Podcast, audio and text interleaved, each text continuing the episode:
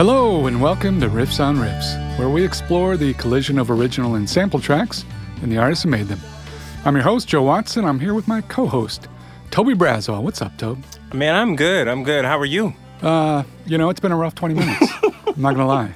So, a couple things. One, you know, I always listen to tunes, just a random song on the way over here. Right, right. And I try to like make something of it. I have no idea. The, the song I heard on the way today, out of nowhere, was "Young Lust" by Pink Floyd. so not sure where that's going. Mm, yeah, I'm not either. Go ahead. But then you know you roll into the studio and you're expecting to put down a good show. Yeah, people will be welcoming Sure. and what have you. Yeah. You know what? The, you know what? Uh, Big Jules, our fabulous producer, offered today. when I what walked what in? did she say? She's like, "Hey, would you like some Slim Fast?" Wow. Right? Whoa. And that Whoa. just uh, it's not what I was expecting. Whoa. Right off the bat. I Right mean, off just- the bat. just- And then to make it worse, I got offered some Slim Jims, but they're they're they're, they're turkey kind, right. right? And I thought, well, okay, at least I like. Some, well, then and then, well, you came in and ate two of them. I did. They were really good. So uh, I'm hoping we're going to turn the corner real soon here. I hope so too, buddy. For your sake. For your sake. Well, together on this show, we listen to the legendary tracks and the timeless, but sometimes not so well known songs that they're sampled from. Tob, what are we listening to today? We are listening to the song More Than a Feeling by the legendary rock band Boston. Let's hop in the DeLorean to hear exactly where this track came from. Rewind!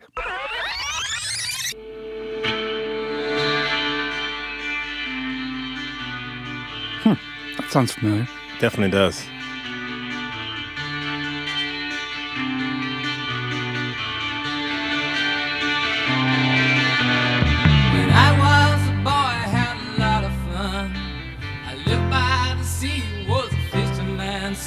Well, besides being perhaps the response I wanted to give to Big Jules when she offered me the Slim Fast, uh, can you can you please tell the good people what we are listening to? Yes, I can. Yes, I can. This is a song entitled Screw You, Young Man's Blues by Elton John.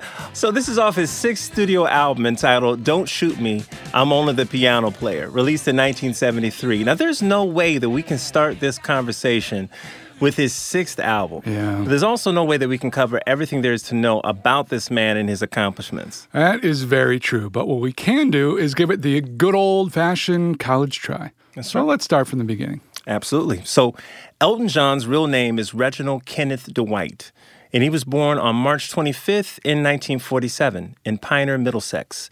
And for those that don't know, that's located in southeast England. He was raised largely by his grandparents in what's called council house, which is the equivalent to public housing over there. Right. So he started playing piano at the age of seven.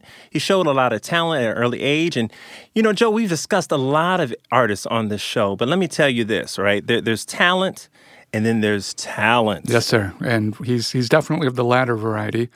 We see it time and again. Some folks just have that it factor that really just sets them apart. Agreed. So, one story about Elton says that he once played a four page piece by Handel, right, by memory after hearing it just one time. What? I mean, that's incredible, right? That's freaky Who incredible. Who does that? Four pages.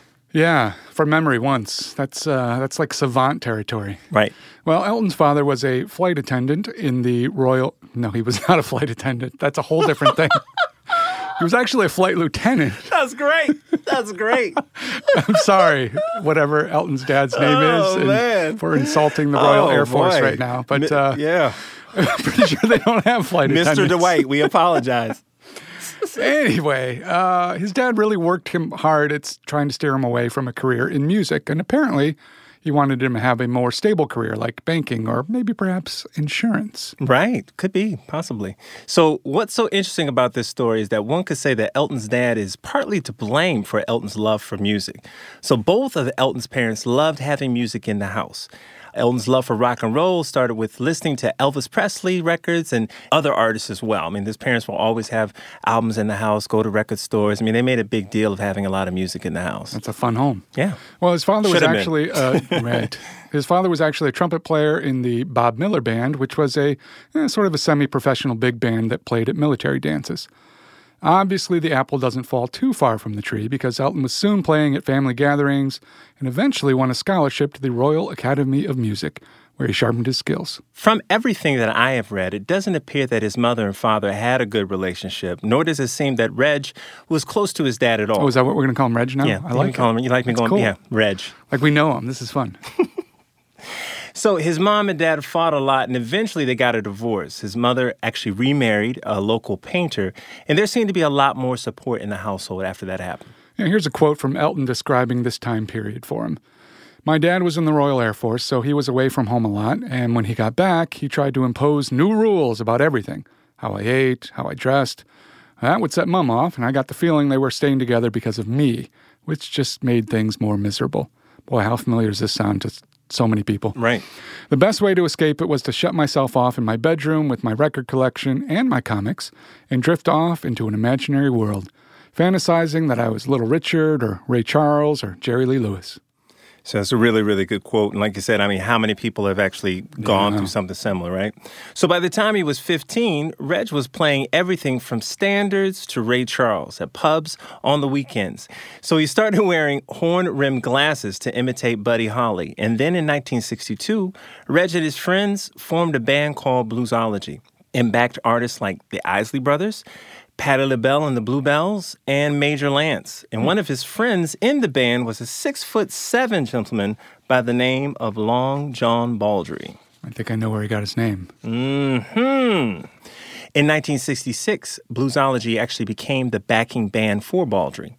Now, that may seem a little weird, but Baldry was pretty well accomplished in his own right. And look, not everyone can do this. Let's listen to a song called Let the Heartaches Begin. So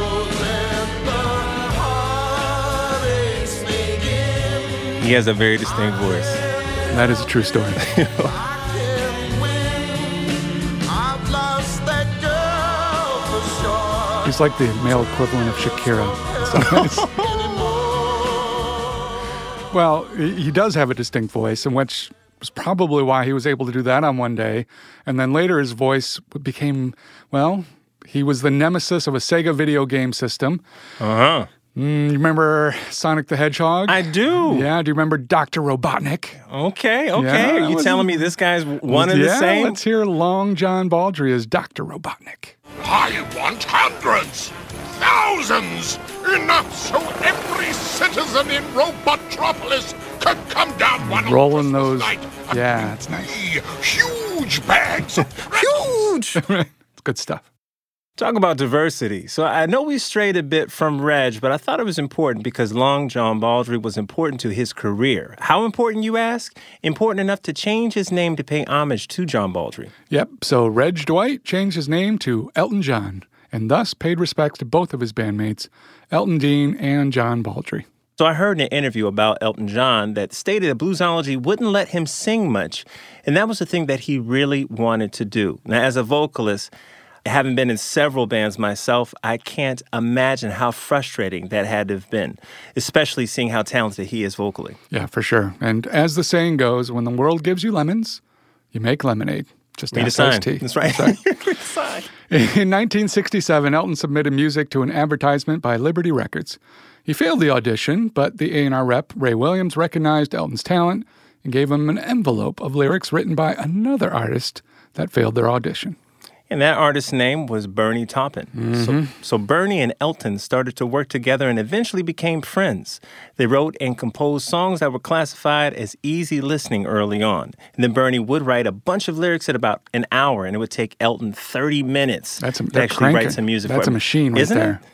So, well, I figured that they had a formula that they stuck to. You know, maybe it was a cookie cutter type stuff, you know, early on, but Yeah. apparently they took the advice of a music publisher and started to create a little bit more complex music.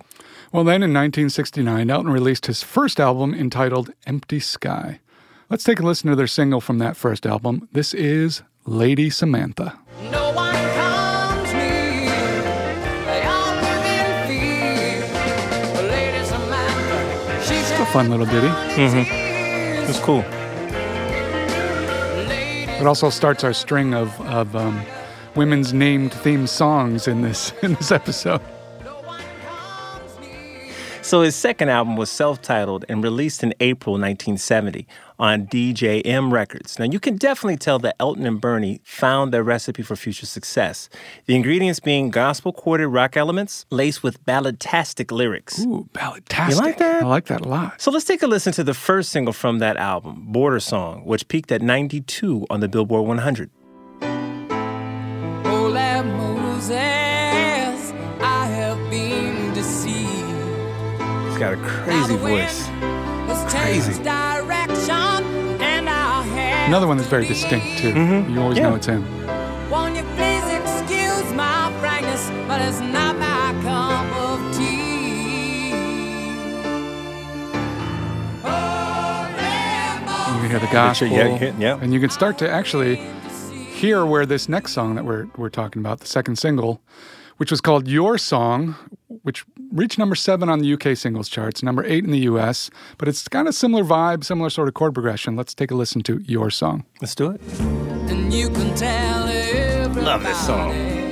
I never knew what the title was. It's because it's your song. There it is. Be quite simple. you know, I I love this song too, but I have an issue with Now it. that it's done, Mm.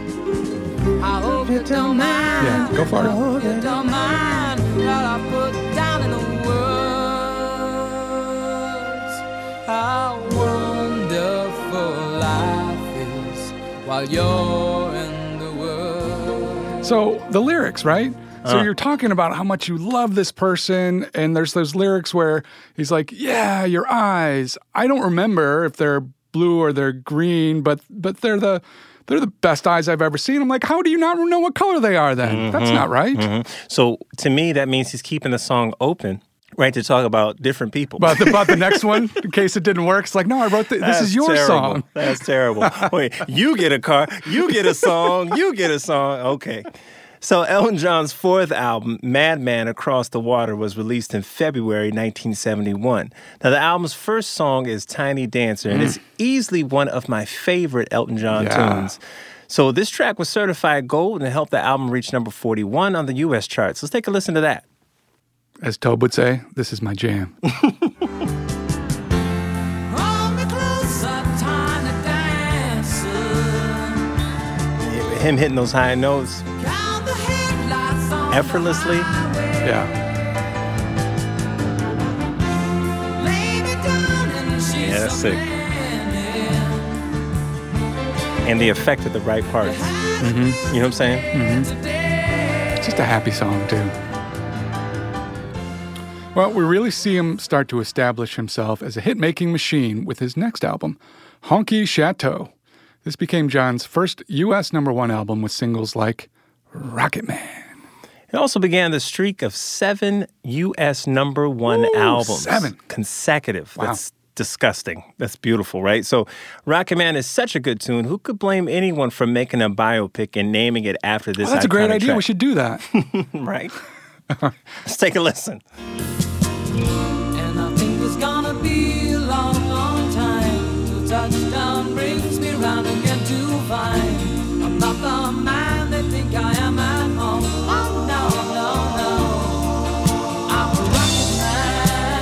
Well, yes, another awesome song. We could easily spend all day focusing on this man's musical contributions.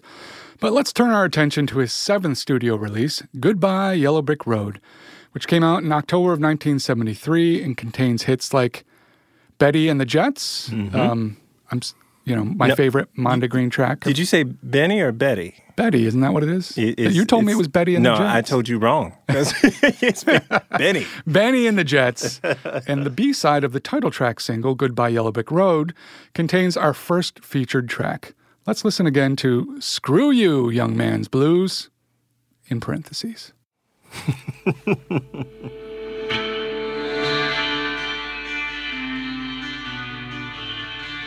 Now, have you have you peeped the lyrics for this song?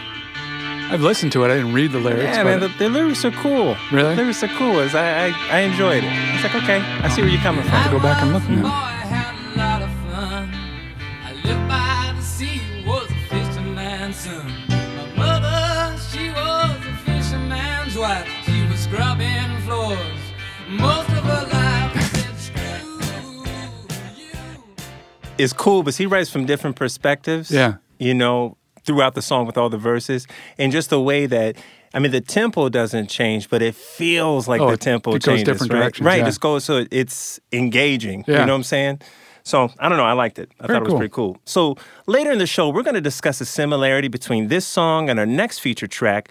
But I did want to spend a moment just a moment giving Elton all his props because he has sold more than 300 million copies. I mean, and that makes him, you know, one of the world's best-selling artists for sure, right? He's had more than 50 top 40 hits and 58 Billboard top 40 singles. In 1975, he received a star in Hollywood's Walk of Fame, and his song Candle in the Wind was rewritten and dedicated to Princess Diana after she died, and they actually sold 33 Yeah, I remember that being such a huge thing at the time. Oh yeah, it was that was huge. So 33 million copies from that, and actually that holds records for being like uh, the most sold single. I want to say in the UK. Okay. Mm-hmm. He actually starred in the rock opera Tommy and has composed music for Disney's The Lion King, Yeah. as well as Billy Elliot the musical. And actually was inducted in the Rock and Roll Hall of Fame in 94 and the Songwriters Hall of Fame in 92. And if that's not enough, he was knighted in England for services to music and charitable services, which is why we now call him Sir Elton John. Mm-hmm. All of these accolades would make it very hard to just step away from music at all. And that's why his farewell tour started in 2018 and will take three years to finish. Three years to say goodbye, y'all. Yeah, well, That's a years. long uh, goodbye. I- you know, I could finish high school again in that time. Those are like that's like the the goodbyes from the in-laws you don't like, right? Just like a very long time. Goodbye already. Goodbye. Get out oh, the you're still here. My God. Yeah. Well, you know, he's taken a well-deserved victory lap, and when you're as famous as he is, more power to you. Absolutely. So let's dive into our second feature track, More Than a Feeling by Boston. But first, tell me a little bit more about this iconic group. They're just another band out of Boston, on the road, and trying to make ends meet, right? Ah, well done, sir. Well, you know what? Let's start with that track from their debut album, Rock and Roll Band. Let's do it.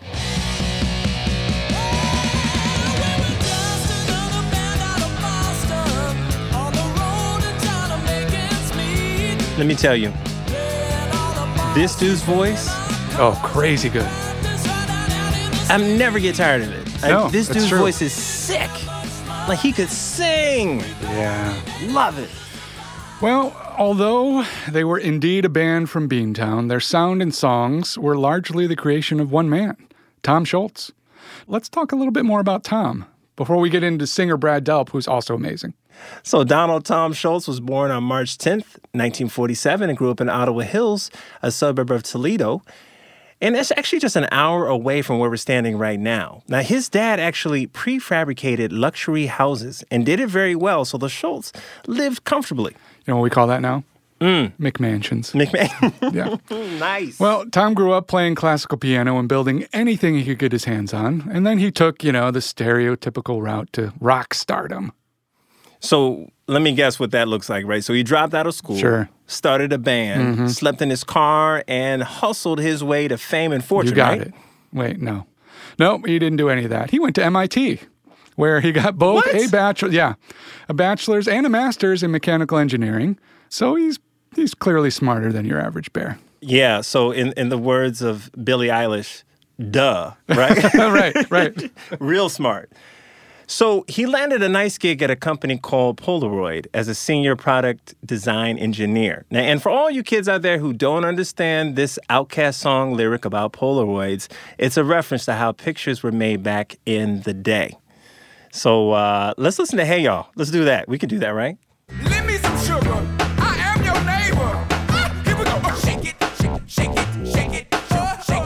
Here's a question, Joe. Yeah. Have you ever had a neighbor come over and ask for sugar, right? Either in your house, your mom's house, any house that you've lived in. Ah, I feel like it did actually happen once. or I was at somebody's house and or they were asking for eggs. I feel like it should happen more though. Wow. I'm gonna knock on my neighbor's door tonight. Do that? Try not to get Let shot. some sugar. right, right, right. Well, even though he had a great career, Tom still loved making music. So while he was in college, he had been inspired to pick up the guitar by artists like Jimmy Page, Jeff Beck, and his classical training on piano mashed together with his love for crunchy power chords, overdriven guitars, helped create that Boston sound. So being a mechanical engineer is a useful thing for a musician. Sure is. And Tom built a studio in his basement. Now this is where he started to record in what would eventually become Boston's first album. Well, we've been talking about Tom as the driving force behind the band, and he certainly was. His pioneering efforts certainly were a major part of their success.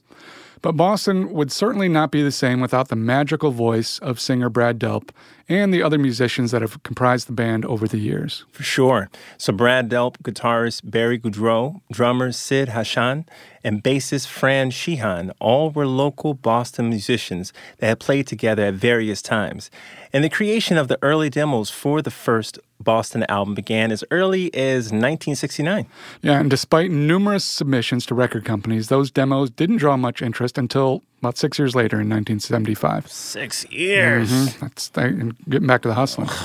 By this time, Tom had rewritten and reworked many of the songs in his basement studio, and he played all of the instruments. The strong songwriting and stellar production then finally caught the attention of Epic Records. So they get signed by Epic, but the record company had a couple concerns. Now, any concern they, they could have had, I figured they could have worked it all out in six In years. six years, right? they would have figured it out. on, Yeah, right. seriously. So first, the sound quality of the album is amazing, but they aren't convinced that the band, since it hasn't really even, it's not even a band yet, Right. could, could actually reproduce the songs live. So they wanted the band to record in L.A. with a veteran producer to create their debut album. Well, Tom wanted to continue working in his basement studio, so they sort of set up like a little misdirection and had the rest of the band go out to LA, and Tom continued to track everything in Massachusetts. So 90% of that debut album is actually Tom playing and recording all of the instruments. It's crazy. So That, that's, take, that's nuts. it's insane. Let's take another listen to our first feature track, More Than a Feeling.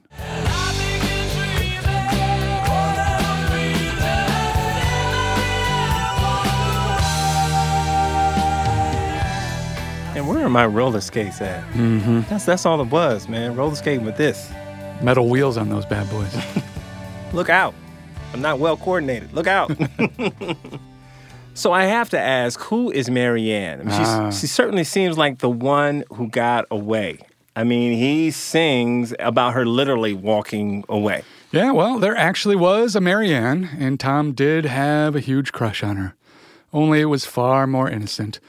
Turns out Marianne was his much older cousin who he thought was the most beautiful thing that he'd ever seen while he was growing up. Oh, Yeah, so the inspiration for the song harkens back to his eight year old self. so that, that is that is pretty sweet, and definitely innocent. And the the other inspiration for this song was the classic relationship gone. Uh, now he's bad. grown up a little bit. Right. Living life, Tom. So Tom says, and here's a quote from him It started with a love affair I had when I was in school. So the song was written about something I went through myself. There was another song out then that, whenever I heard it, caused me to pine miserably for this particular girl. And so I decided to write my own song about those feelings. That song was called Walk Away Renee by the Left Bank. Oh, walk away. Yeah, let's give that one a spin.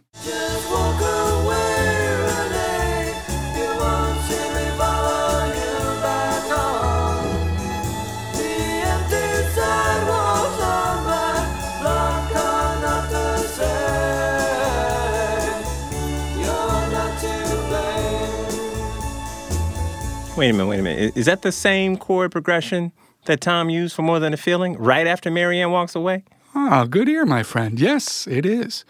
And apparently that was actually a surprise even to Tom. We should just call those the walk away chords, The then, right? walk away chords. I like it. Marianne, Renee, Samantha, whatever. Whenever they're walking away, we play that. Right. Well, when that was actually pointed out to Tom in an interview, he was he exclaimed like, "My God, you're right!" He like I don't even think he knew it. That's nuts. So he not only channeled his angst over losing his girl, but subconsciously he lifted the chords from the song that got him through the breakup. so you ever lift a song by accident? Yeah, I've done it more, probably way too many times. Sometimes I'll write something and I think, "Hey, that's pretty cool. I dig that," and then I'm like, "Oh." Yeah, I, that's a song that already exists that I already like.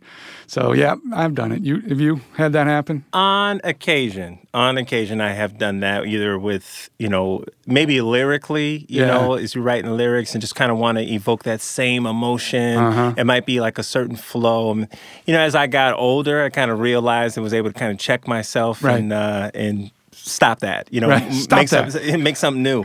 But Stop uh, playing Susie. Yeah, but it happens, right? Yeah. Well, now we get into a little trickier part of this whole sampling interpolation thing on More Than a Feeling. Let's uh, let's hear the intros of both songs. I made a little side by side mashup of the two for you. I love it when you do that. Let's do it. So this is Elton's "Screw You."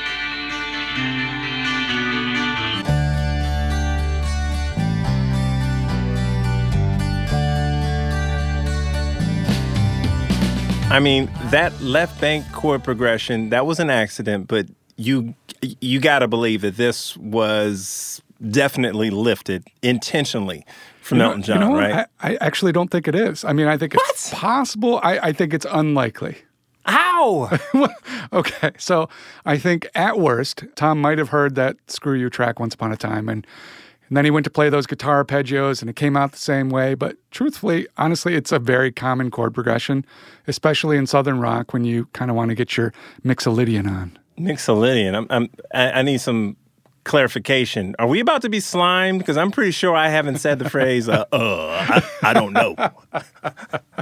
No, sir, no, we we are not going Nickelodeon on you. It's uh, mixolydian. Oh, okay, okay, okay. It is a mode that is common in music, and in this case, it's the one that is the basis for the chord progression in both of our featured tracks. I'm not going to bore everyone with music theory here, but I'm just going to say that many famous songs have used these exact same chords, and the whole descending walk down of notes that we hear is it's just a natural thing to do when you're playing. Okay, well, well, that is true. And I can think of a few other famous tracks that follow the same formula. So, Can't You See by the Marshall Tucker Band, Sweet Home Alabama by Lynyrd Skynyrd. Please tell me you made a little mashup for our listeners. Oh, you know I've got your back, buddy. Well, here you go. Here's the intro of those songs put together for your listening pleasure. I even added one more for you here. It's uh, sort of a minor key variation. Don't Cry by Guns N' Roses. So Slash tunes down a half to step. I had to sort of bring it up, so it sounds a little weird, but it's it's fine. And just one more side note for the theory police out there. Hmm. Screw you quickly. Kind of it changes the keys. It comes to this blues romp in C. It's the, the last note of the Boston Elton John tracks are actually different, but whatever. Yell at me on social. That's fine. anyway, let's hear the mashup. So back to Elton John and then Boston. Can't you see? Marshall Tucker.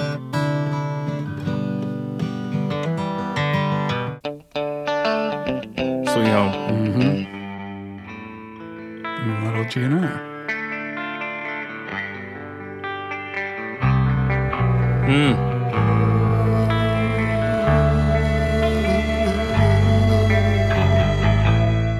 So pretty cool stuff, and I, I think it definitely illustrates a couple of things. So one, we can always, you know, talk about music being a universal language, and sometimes we are all using the same words in different ways. And two, I think we can also get caught up in assuming that people are out to steal samples or ideas from other artists, and sometimes it's just far less intentional than that, right? Yeah, I totally agree. So, look, we're all basically stealing or at least borrowing heavily from something that came before. And that's a huge part of the joy of music, paying homage to your influences, even when you don't realize it. It can be really hard to tell sometimes whether a piece of a song is an intentional interpolation or simply a subconscious nod to an influence. But it is always fascinating to see those threads connected. And you know what else is interesting? I, I've never heard either Elton John nor Tom Scholz mention the connection between these two songs. I'm with you. So it's not a thing between the artists. It's all good by me. So uh, it's just it's crazy how some of those two intros are. Of course, I will say this: if I had sold over 300 million Yeah. albums, You I might not care? care. Right. Yeah. you can call yourself Elton if you want. Sure, why not? Just not Sir Elton. Just not Sir Elton. Yeah. All right, let's get back to Boston and that 1976 debut album. It was released in August of that year, and it quickly became the best selling debut record of all time. That was a long standing title that it's only been surpassed by Guns N' Roses and their Wow. debut, Appetite for Destruction. So the Boston album sold over 20 million copies and peaked at number three on the Billboard 200 charts. More Than a Feeling reached number five, and two other singles from that album, Long Time and Peace of Mind, also charted on the Hot 100. Let's take a listen to Long Time. Well, I'm taking my time. I'm just moving on. You'll forget about me after I've been gone. And I take what I find. I don't want no more. It's And the record company had doubts? Stop it. I know.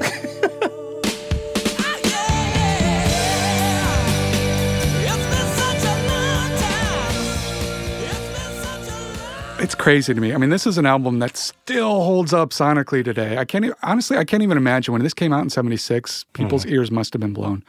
Those guitar sounds are heavenly, and combined with Brad Delp's vocals, it just creates a sound that's it's like the definition of classic rock. Yeah, Unfortunately, Tom and the band would get embroiled in contract disputes and argument with record companies over the years, and that combined with Tom's drive for sonic perfection, the output of Boston's music was stalled on numerous occasions.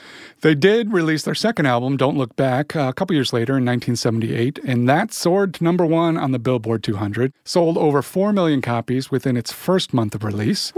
Yeah. Let's listen to the title track of Don't Look Back, which reached number four on the Billboard Hot 100. I've always loved this chorus.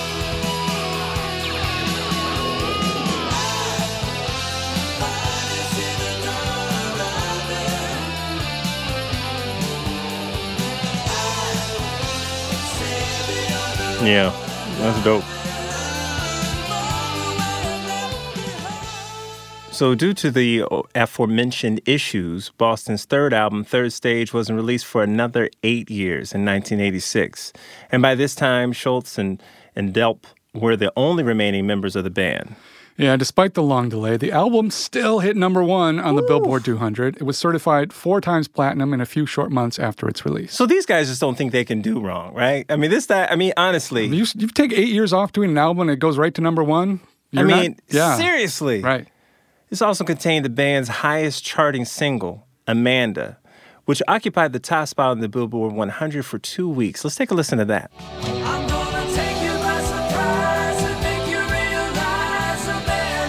Yep, I remember this one too. Mm-hmm. I feel like this started the the beginning of those '80s It- power ballads. I, I think you're right.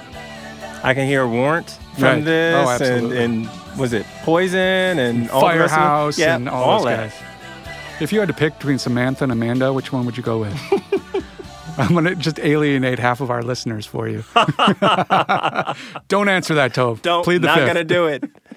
Pledito cinco. Okay, so like our first featured artist, Elton John, there's much more to unpack than we have time for in this episode. But Boston is undeniably one of the all-time greats as far as rock bands are concerned. Well, before we move on to our bonus material, I want to give one more shout out to Tom Scholz and his pioneering sound work.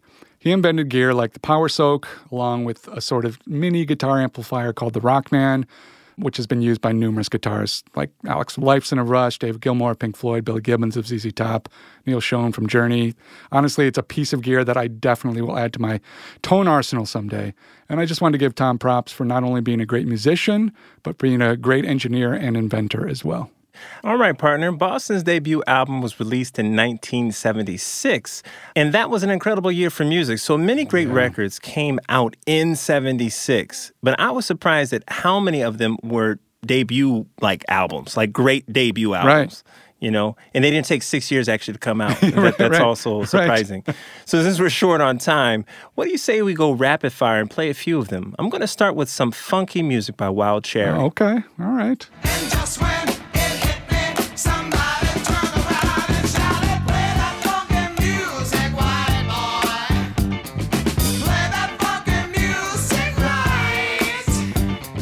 Right." They have fun making this song. Oh, they had a I don't ball care. I don't making care this song. anybody say they had a And it's a true story time. too, which is funny.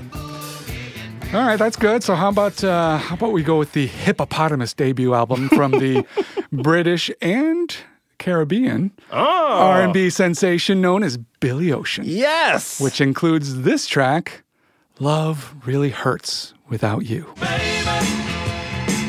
really hurts without you. Doesn't sound like he's hurting. And it's breaking my heart. He's like singing this through gritted teeth. He's like, "This hurts down, have you?" Ah, okay. It sounds like Billy might have had his heart broken by an American Girl, which is Oh. one of those hits off of the debut album by Tom Petty and the Heartbreakers. Let's listen to that. Yeah,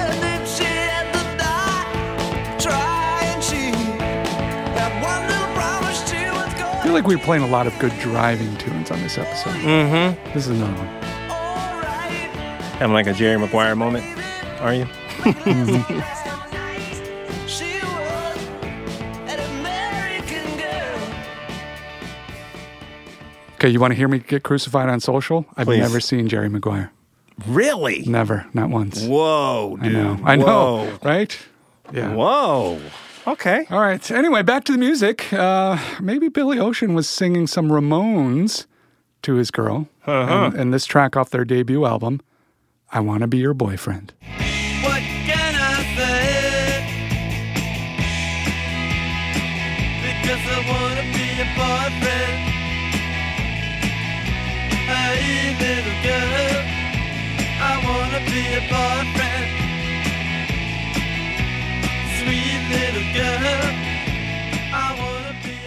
I think the message is clear. in that song. right. The message is very clear. So in 1976, also saw the release of the soundtrack double album Car Wash by Rose Royce. Y'all know this one. Let's check it out. at the car wash. Mm-hmm. Working at the Did you know this is for a movie? I had no idea. Yeah, Richard Pryor, George Oh, Carlin. yeah, yeah, yeah. I think I saw part of it. I got. I have to check this movie out. Feeling down. I'm going to see it before I see Jerry Maguire. Oh. Come some of the work gets kind of hard. Man, the guitar licks on that are Oh, yeah. filthy. Yeah.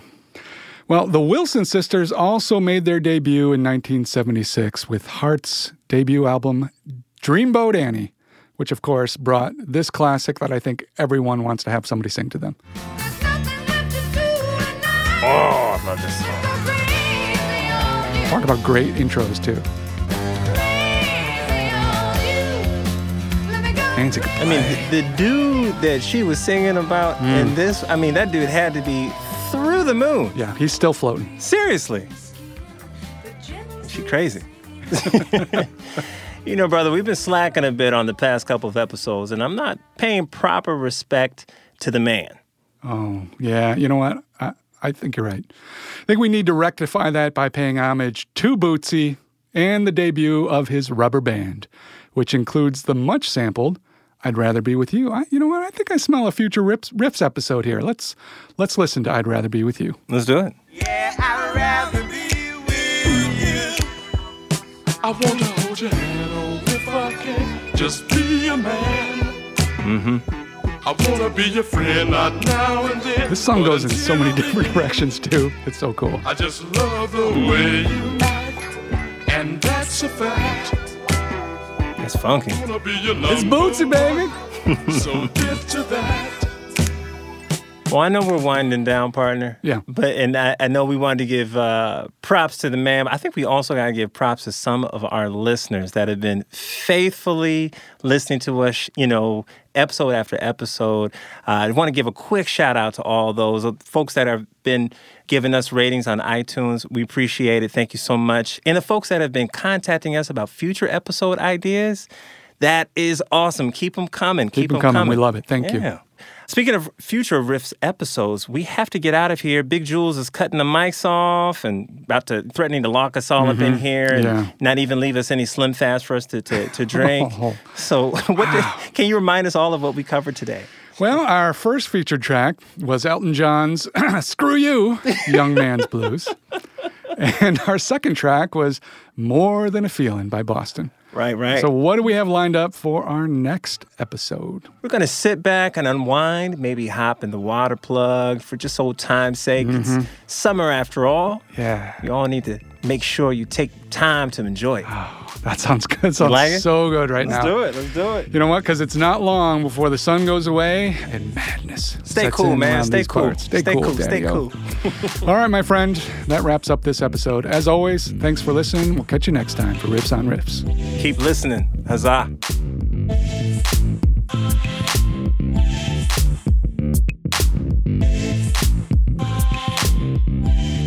Riffs on Riffs is a production of Evergreen Podcasts. A special thanks to executive producers Joan Andrews and Michael D'Aloia, producer Julie Fink, audio engineer Eric Coltnow. You can listen to more episodes of Riffs on Riffs by finding us on iTunes, Stitcher, or visit evergreenpodcast.com. And don't forget, if you enjoyed today's podcast, please leave us an iTunes review. It really helps. I'm your host, Joe Watson. And I'm your co host, Toby Braswell. Thank you for listening to Riffs on Riffs.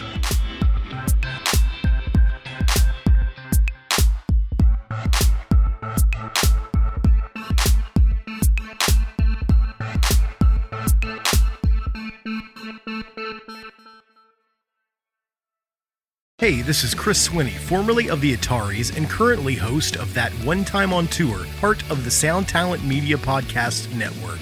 Have you ever wondered what it's really like on the road? The highs can be euphoric, but the lows can be crushing. Join me every week as I chat with industry pros about what it's like living out their wildest dream and, in some cases, their worst nightmare. Past guests of the show include members of NoFX, Pennywise, Bad Religion, and more. Listen and subscribe at soundtalentmedia.com. This podcast was produced with the support of the Ohio Motion Picture Tax Credit and in partnership with the Ohio Development Services Agency.